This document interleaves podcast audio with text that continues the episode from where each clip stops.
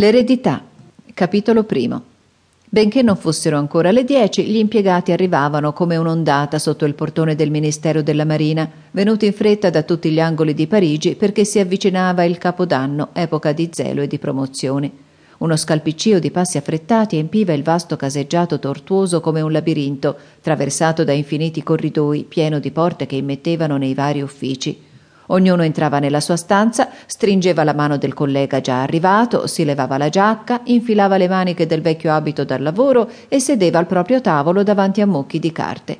Poi si andava per notizie negli uffici vicini.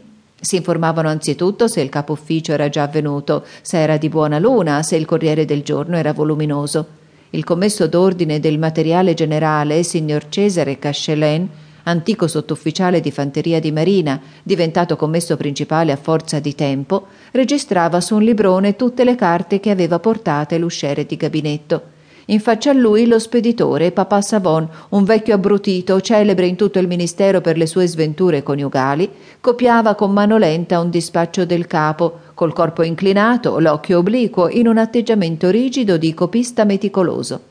Il signor Cachelin uomo tarchiato i cui capelli bianchi e corti si rizzavano a spazzola sul cranio, parlava mentre compiva il suo lavoro quotidiano.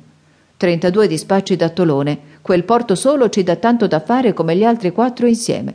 Poi fece a papà Savon la domanda che gli rivolgeva tutte le mattine. E così, papà Savon, come sta la signora? Il vecchio, senza interrompere il suo lavoro, rispose Voi sapete bene, signor Cachelin, che questo argomento mi è molto doloroso e il commesso d'ordine si mise a ridere come rideva tutti i giorni, udendo la medesima frase. La porta si aprì ed entrò il signor Mas.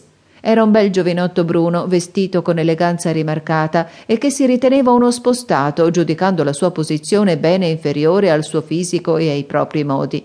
Aveva dei grossi anelli d'oro, una grossa catena d'orologio, una caramella per vezzo, poiché lavorando se la toglieva, e aveva un frequente movimento come di chi dà dei pugni per metter bene in vista i suoi manicotti adorni di grossi bottoni splendenti.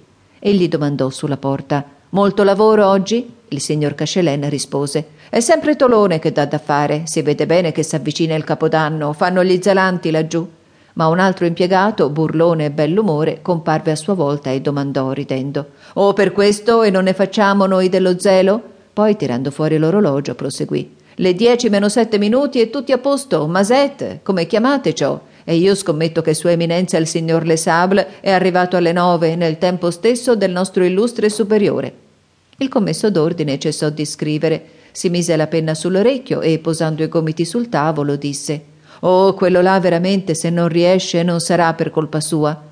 E il signor Pitolet, sedendosi sull'angolo del tavolo e dondolando la gamba, rispose Ma egli riuscirà, papà Cachelin, egli riuscirà, siatene certo. Scommetto venti franchi contro un soldo che egli sarà capo prima di dieci anni. Il signor Mas, che rotolava una sigaretta scaldandosi le cosce al fuoco, disse Bah, quanto a me preferirei starmene tutta la vita a duemilaquattro piuttosto che ammazzarmi come fa lui. Pitolè piroettò sui tacchi e con tono beffardo il che però non impedisce, caro mio, che voi siete qui oggi, 20 dicembre, prima delle dieci. L'altro alzò le spalle con aria indifferente. Per Dio, non voglio nemmeno che tutti mi passino sulla schiena. Già che voi venite qui a veder spuntare l'aurora, io faccio altrettanto, benché deplori la vostra premura. Da ciò a chiamare il capo caro principale, come fa le sable, e andarsene alle sei e mezzo e portarsi del lavoro a casa, ci corre. Del resto io sono uomo di mondo e ho altri impegni che reclamano il mio tempo. Il signor Cachelin aveva finito di registrare e rimaneva assorto, con lo sguardo fisso nel vuoto. Finalmente domandò Credete che avrà la promozione anche quest'anno?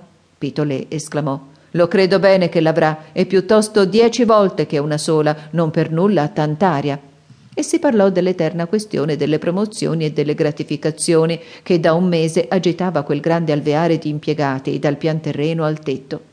Si calcolavano le probabilità, si supponevano le cifre, si pesavano i titoli, c'era chi s'arrabbiava in anticipazione delle ingiustizie previste. Si riprendeva, senza mai finirla, la discussione sostenuta il giorno prima e che sarebbe invariabilmente tornata in campo l'indomani con le stesse ragioni, gli stessi argomenti e le stesse parole. Entrò un nuovo commesso, piccolo, pallido, dalla cera